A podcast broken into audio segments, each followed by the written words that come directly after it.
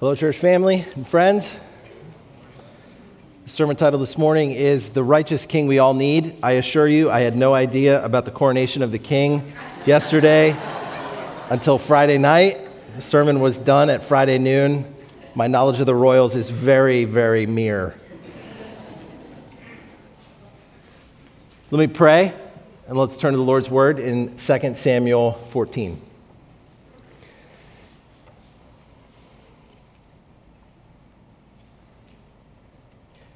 Oh God, you speak and all of creation stops to listen.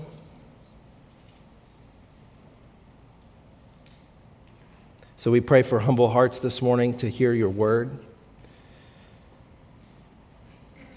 Give us hearts that long to hear you speak and long to have our lives and our feelings and our behavior to come into conformity with your word. Not so that you would be pleased with us and save us but because you've been pleased with Christ and you've saved us through his death and resurrection by faith in what he's done. And so, Holy Spirit, would you lift up Christ for us this morning? Would you help us to see the goodness of your righteous reign and rule and judgments? We pray these things in your name. Amen. the final judgment is, is good news. The final judgment of Jesus is incredibly good news. In fact, I would argue that that's what gets us through significant quitting points in life. The final judgment is an anchor and it is medicine in the face of sin. It means that the wrongs done to us don't vanish into thin air, they don't disappear. But the wrongs that we endure will be judged by Jesus with righteous wrath. The final judgment of Jesus is good news for Tamar. Though horribly treated, she doesn't receive justice. The man who sinfully violated her walks free for two years before being killed. But is dying penalty enough for someone who's done something like Amnon? I'm not sure it is. And what's David's punishment for not wielding the sword of justice that God gave him as king of Israel? It was his job to ensure justice under his rule and reign. And the final judgment, I would say, is good news for us as well. When we're wronged, a longing for justice swells up in our hearts we all sense that something needs to be done in the face of that wrong. Even if you don't believe that God exists, you still feel this drive for justice. We feel it in mundane moments when we're cut off in traffic. We feel it when we're betrayed at work. We feel it when classmates don't pull their weight on the big final project or when a coach shows favoritism, or when parents dish out consequences without carefully listening to the facts, or when we're treated shamefully, or abandoned, or lied to, or hurt, and nothing seems to be done about it. How do you survive the intense frustration of justice that's left undone and unfinished and unresolved? At one time, it could be said of David that he reigned over all Israel and that he administered justice and equity to all his people. That was in 2 Samuel 8:15. But by this point in David's life, David is struggling significantly to guide and to correct and to ensure justice in his own family. And the sins are piling up. David comes off in these last few chapters as anchorless. His game plan unclear. He seems passive and indecisive in the pursuit of justice. And this should push us past David and every human authority to Jesus. And that's not a cheap gospel pivot. The people in authority over us won't always get it right, and neither will we when we have some measure of authority to pursue justice. And that's why Tamar and all who experience imperfect applications of justice in this life must look to God's King. We must anticipate the righteous judgments of God's King. Some of those judgments will come in this life. but most of them may wait for the final judgment. But let's let the promises of Jesus' judgment serve as an anchor and as medicine while we wait. Let's let the promise of his righteous judgment relieve the consuming ache in your soul for revenge. And where you have authority, may you use it to do what you know Jesus would do, bringing his kingdom on earth now. So, this week we're going to walk through the entire story of 2 Samuel 14, and then I want us to think about application in two directions applications for when we have some measure of authority, and applications for when we're under imperfect authority and not receiving perfect justice. So, let's begin with the story. Five scenes. The first one is verses 1 through 3, the plan. And before we dig into chapter 14, verses 37 to 39 of chapter 13 set the context for where we find ourselves. Absalom has been in Geshur for three years. He's fled there to his maternal grandfather for protection by, from David. Why does he need protection? Because Absalom has murdered his half brother Amnon, who violated Absalom's sister Tamar. And now look at verses 1 through 3 of 2 Samuel 14. Now, Joab, the son of Zeruiah, knew that the king's heart went out to Absalom. And Joab sent to Tekoa, it's about 14 miles south of Jerusalem, and brought from there a wise woman and said to her, Pretend to be a mourner and put on mourning garments. Do not anoint yourself with oil, but behave like a woman who has been mourning many days for the dead. Go to the king and speak thus to him. So Joab put the words in her mouth. Joab is David's general. He's also an extended family member. We're not going to review everything that we've learned about Joab through this series, but Joab is a person who gets things done, sometimes ruthlessly gets things done. Like the revenge he exacts on Saul's general, Abner. In the back alley, under a banner of truce, Joab thrusts a knife into Abner's belly, and Abner was no more. This is the kind of person that Joab is.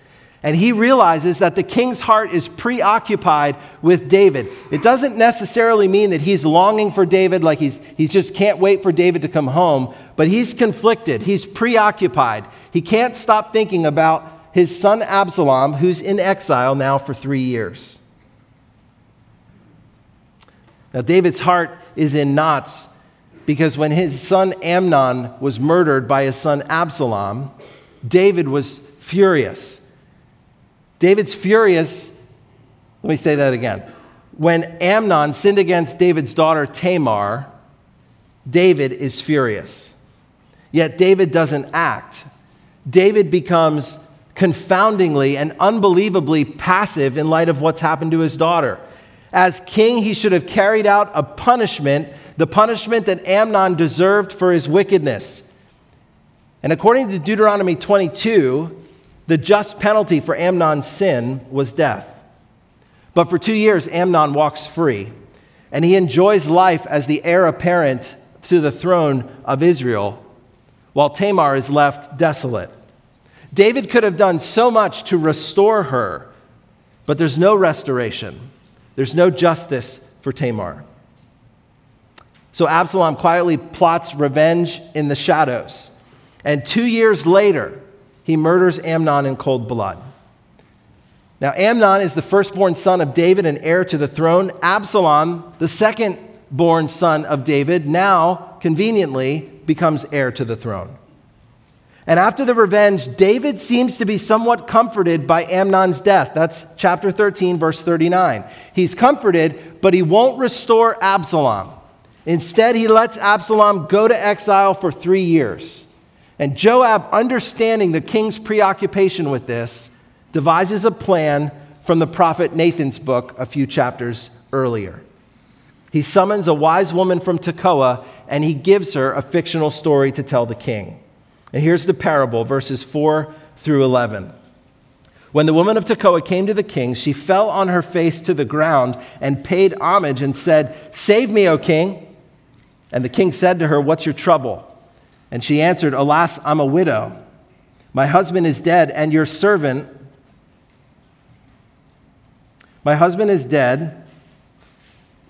Alas, I'm a widow, my husband is dead, and your servant had two sons, and they quarreled with one another in the field. There was no one to separate them, and one struck the other and killed him. And now the whole clan has risen against your servant, and they say, Give up the man who struck his brother, that we may put him to death for the life of his brother whom he killed. And so they would destroy the heir also. And thus they would quench my coal that is left, and leave to my husband neither name nor remnant on the face of the earth. Her story is compelling. Her husband is dead, her two sons quarrel in a field, one son kills the other son, and now her extended family clan wants the life of the surviving son.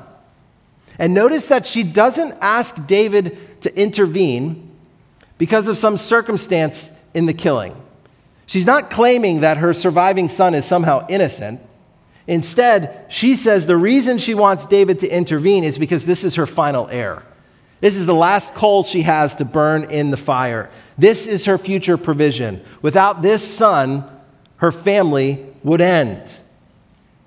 Look at verse 8. The king said to the woman, Go to your house, and I will give orders concerning you. And the woman of Tekoa said to the king, On me be the guilt, my lord the king, and to my father's house. Let the king and his throne be guiltless. David responds generally and vaguely Go to your house and I will give orders concerning you. But the woman isn't satisfied with his vague answer. And she says, If you're worried about how people will respond to your order, then let the guilt be on me and my father's house. Let your throne be guiltless. So David responds in verse 10 If anyone says anything to you, bring him to me, and he shall never touch you again. More vagueness. Then she said, Please let the king invoke the Lord your God that the avenger of blood will kill no more, and my son not be destroyed. She wants him to swear an oath. She wants to pin him to the wall so that when she reveals the point of this parable, David is stuck. And David says at the end of verse 11, As the Lord lives, not one hair of your son will fall to the ground. Now, here's the point of the parable, beginning in verse 12.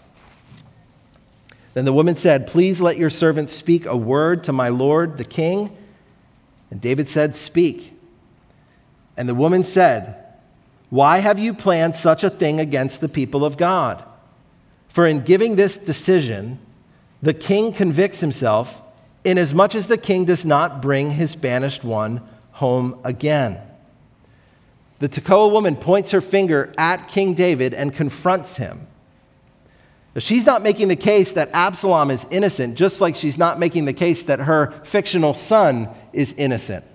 Rather, she's saying this is the future of Israel. This is the heir now to the throne of Israel. He's not innocent, but bring him home. Now, the question of whether Joab and the Tekoa woman are actually providing wise counsel will be revealed next week. But her proverb in verse 14 is confusing but helpful. Here's what she says We must all die. We are like water spilled on the ground, which cannot be gathered up again. But God will not take away life, and God de- devises means so that the banished one will not remain an outcast. I struggled with this proverb for a long time, and here's my best guess at what's being said here. Amnon is like water that's been spilled on the ground that cannot be gathered up again. Amnon's dead. David, there's nothing else you can do about Amnon's death. But God will not take away life, and he devises means so that the banished one, Absalom, will not remain an outcast. And we'll come back to that in a minute because it's really important to the verse, to the chapter. God will not take away life, and God will devise means so that the banished one, the rebel, the sinner, will not remain an outcast, will not remain in exile. Now, in verse, verses 15 through 17, the woman from Tekoa returns to her own fictional story where she lands the plane. David guesses what the woman is up to. Look at verse 18. The king answered the woman, Do not hide from me anything I ask you. And the woman said, Let my lord the king speak. The king said, Is the hand of Joab with you in all of this? And the woman said, the woman answered and said, As surely as you live, my lord the king, one cannot turn to the right hand or to the left from anything that my lord the king has said. It was your servant Joab who commanded me, and it was Joab who put all these words in the mouth of your servant. In order to change the course of things, your servant Joab did this. But my Lord has the wisdom of the angel of God to know all things that are done on the earth. Now, that's the point of the parable that she tells. Now, here's the pardon in verses 21 through 24. 21. Then the king said to Joab, Behold, now I grant this go bring the young man Absalom. And Joab fell on his face to the ground and paid homage and blessed the king. And Joab said, Today your servant knows that I have found favor in your sight, my lord the king in that the king has granted the request of his servant. So Joab rose and went to Geshur and brought Absalom to Jerusalem. And the king said, Let him dwell apart in his own house. He is not to come into my presence. So Absalom lived apart in his own house and did not come into the king's presence. This is sort of a pardon. David's ready for Absalom to return to Jerusalem, but Absalom's going to stay in his own residence. He's not going to see the king. He's not going to come into the king's presence. He should expect no invitations to family birthday parties or holidays. He's staying there. David is staying here. Now, what could this mean for his prospects to be the next king of Israel? And so we find a protest in verses 25 through 33. Now, in all Israel, there was no one to be praised for his handsome appearance as Absalom. From the sole of his foot to the crown of his head, there was no blemish in him. And when he cut the hair of his head, for at the end of every year he used to cut it, when it was heavy on him, he cut it, he weighed the hair on his head 200 shekels by the king's weight. And there were born to Absalom three sons and one daughter whose name was Tamar, and she was a beautiful woman like her aunt. No one in Israel is as handsome and unblemished as David's son Absalom. From the sole of his foot to the crown of his head, no one matches Absalom in appearance. And then there was his hair. Personally, I can't imagine why a full head of hair was so impressive. but it was, and he used to cut it every year. And not only was Absalom handsome, but his family was growing. Three boys who appeared to die young, based on what we learned later and a daughter named after Absalom's sister Tamar. And Absalom seems like the perfect son, at least externally. But veterans of this series through David's life will notice a parallel between Absalom and David's predecessor, King Saul. In 1 Samuel 9, Kish had a son whose name was Saul, a handsome young man. There wasn't a man among the people of Israel more handsome than Saul. From his shoulders upward, he was taller than any of the people. That's an odd description of a handsome man. It just feels like an oddly long giraffe like neck. but Saul's outward appearance is attractive and it's noticeable. And yet, what's important to the Lord is not the outward appearance, but the position of the heart. And that's what God reveals to the prophet Samuel when he sends him to Bethlehem to anoint the next king of Israel. 1 Samuel 16, 7. God says, Don't look on his appearance, this is David's older brother, or on the height of his stature, because I have rejected him. For the Lord does not see as man sees. Man looks on the outward appearance, but the Lord looks on the heart. And if it's not evident already, it will become abundantly clear next week that Absalom's heart will be found desperately wanted, wanting and so is David's hands off approach to fathering his sons. Look at verse 28. So Absalom lived two full years in Jerusalem without coming into the king's presence. And then Absalom sent for Joab to send him to the king, but Joab would not come to him. And he sent a second time, but Joab would not come. And then he said to his servants, See, Joab's field is next to mine. He has barley there. Go and set it on fire and Absalom's servants set the field on fire. Absalom is tired of being isolated from the king. It's been two years, and Joab doesn't answer the, Absalom's request. Joab, though he brought him back from Geshur, is still loyal to the king. And so Joab arose in verse 31 and went to Absalom at his house and said to him, Why have your servants set my field on fire? And Absalom answered Joab, Behold, I sent word to you, Come here, that I may send you to the king to ask, Why have I come from Geshur? It would be better for me to still be there. Now, therefore, let me go into the presence of the king, and if there is guilt in me, let him put me to death. I think it's a reasonable request. David leaves Absalom in no man's land. He is not confronting him about his wrongdoing, neither is he extending mercy to him. And so Absalom sits in Jerusalem away from the king, experiencing the shame of not being invited as the heir apparent to anything in the king's presence. And then verse 33 Joab went to the king and told him, and David summoned Absalom. And so he came to the king and bowed himself on his face to the ground before the king, and the king kissed Absalom. We'll see next week that this reconciliation is half hearted at best. It's possible there's more information or that, that more transpired than what's recorded for us. But what we have here seems very slight. There's no confrontation of the truth. And without confronting the reality of the situation, real reconciliation is not possible. We have to talk about what's happened. David and Absalom have a lot they need to hash out, and instead, there's a bowing to the ground, there's a kissing of the head, and there is so called reconciliation, which last week we'll see is found wanting.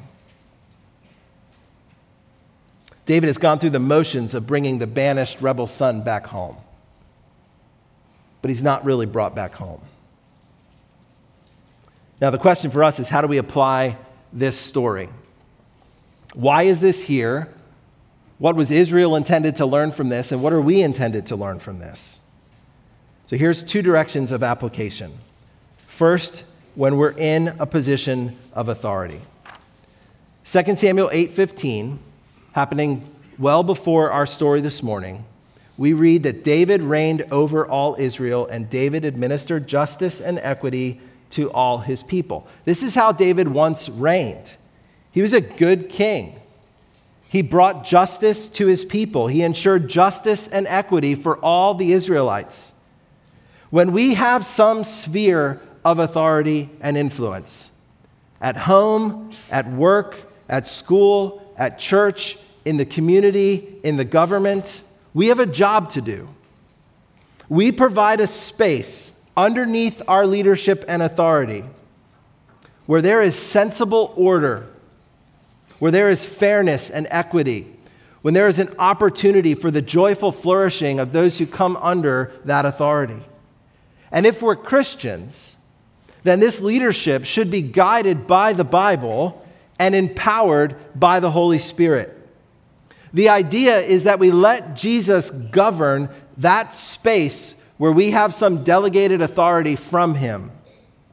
So that our family, our church, our workplace, our school, kids, even your pets, they should live in a place where Jesus reigns. We make decisions consistent with God's word, the Bible. We act and think and feel in ways that are controlled by God's Spirit. We think of our leadership as a service to those whom we lead. And that should eliminate moral passivity and indecision. Why? Because we lean in to address the wrongs that are done, even when it's hard, even when we risk the relationship, because we are acting on Jesus' behalf. That becomes the guiding force for what we're doing. What would God do in this situation? How do we bring the kingdom now? In 1 Kings chapter 1, happening after our passage, David has died. Solomon is to become king. But David's son Adonijah fights for the throne. And here's the commentary in 1 Kings 1, verse 6. His father, that's David, had never at any time displeased Adonijah by asking him, Why have you done thus and so?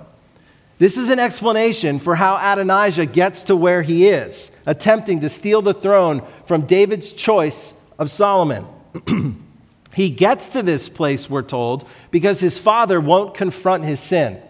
Because David never says, Adonijah, what you've done is wrong.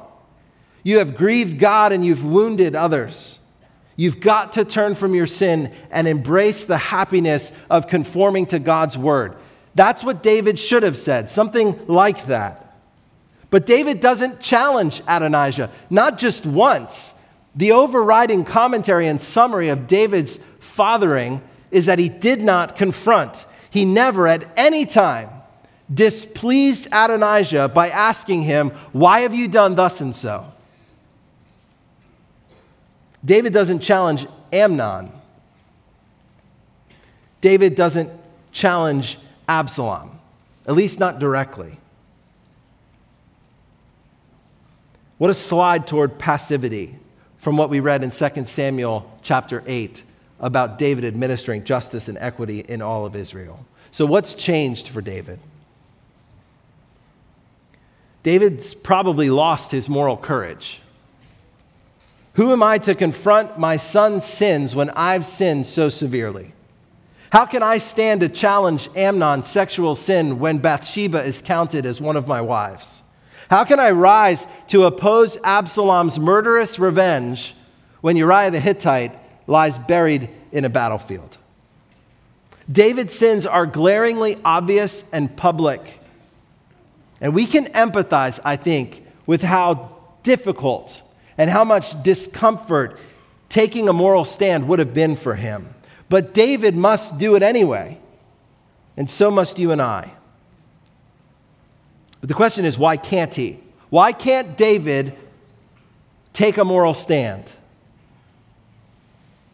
Because he hasn't embraced God's astounding mercy.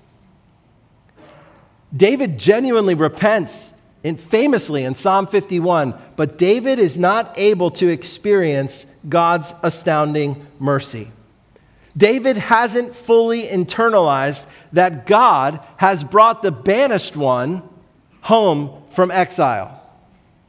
That God has brought his son home. He can't experience that. He's not experiencing it in a functional way in his heart. Here's Puritan Richard Sibbes. We must overcome the unbelief of our hearts. We must overcome the unbelief of our hearts. How? By yielding to the promise of pardon. We must yield to the promise of pardon. We who are sinners, who understand the depth of our sin, and who come pleading to the Lord for mercy, we have to yield our hearts to his promise of pardon. We have to view ourselves as the banished one, the rebel, being brought home from exile. David, like each one of us, has been offered a promise of pardon for our sin, and it's ours to embrace. But our hearts struggle to receive his mercy, to yield to it, because it's hard to believe that such a pardon actually exists. It's hard to believe that God could actually pardon and bring me home after what I've done. But God is not like us. His ways are different than our ways. Our God's love is steadfast and long suffering. Let the wicked forsake his way, and the unrighteous man his thoughts. Let him return to the Lord, that he may, that the Lord may have compassion on him, the wicked one who longs to forsake his way. Return to God, for he will abundantly pardon when David genuinely turns from his sins and embraces God's mercy, when he does that in a real way, then he's able to turn in humility towards others and call them to follow the same path through repentance into pardon that David has traveled. He's not standing in moral superiority, he's speaking from experience when he's sinned grievously, when he's cried out to the Lord for mercy, and when he's received it, he can stand in humility and call the people around him to that same journey through repentance into pardon.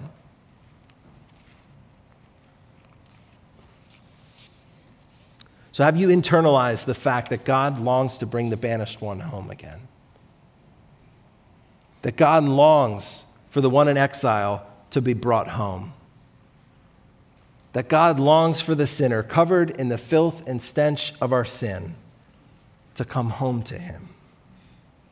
And he won't bring us home reluctantly. He won't leave us isolated in another room. There's no silent treatment from this abundantly merciful God. He sees us from a distance and he runs to us and he embraces us and he kisses us and he will rejoice and throw a party for us. This son or daughter of mine was lost and now he's home. Now he's been found. All have sinned and fallen short of the glory of God and are justified, are declared righteous by his grace as a gift accessed through the redemption that is in Christ Jesus. That's how we are justified by his grace as a gift. It's through the redemption that's in Christ Jesus. Christ Jesus, whom God put forward as a satisfaction, a propitiation by his blood. How do we receive this? How do we access this?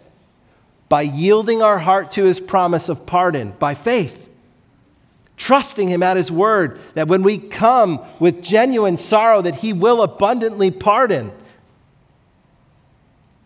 It's romans 3.23 we've all fallen. Will you come home this morning?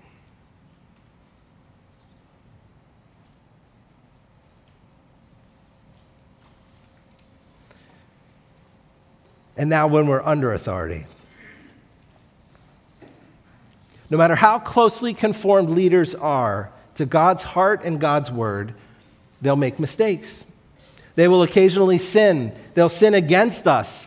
From time to time, they'll be passive where they should be assertive, or they'll be unfair, or they'll over respond, going further than justice requires, or they will refuse to show mercy. That's why we must look past David and look above every human source of authority to the king that God promises us. Look above every human source of authority to Jesus. Parents or husbands, elders or bosses, judges or law enforcement, presidents or governors, teachers or coaches.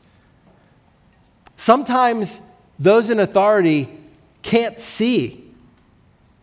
They won't see what they need to see because they can't be everywhere. Sometimes those in authority over us won't understand the situation correctly because they don't know everything. Sometimes those in authority over us will be afraid to con- confront, afraid to bring justice because they are not all powerful and therefore subject to fear. And sometimes those in authority will just get it wrong because they are sinners like us. They are human beings who struggle with sin in this broken world. But while leaders like David, good leaders like David, will sometimes fail us, Tamar and all who have endured imperfect justice in this world, behold, the days are coming, declares the Lord Yahweh, when I will raise up for David a righteous branch, and he shall reign as king and deal wisely, and shall execute justice and righteousness in the land. This righteous branch that grows out of David, this future descendant of David, will reign as king and he will deal wisely and will execute justice and righteousness in the land. Jesus will not overlook wrongs done. The wrongs done to you will not vanish into thin air. They won't. Jesus will respond to them with measured, righteous fury and wrath toward all sin toward every sin.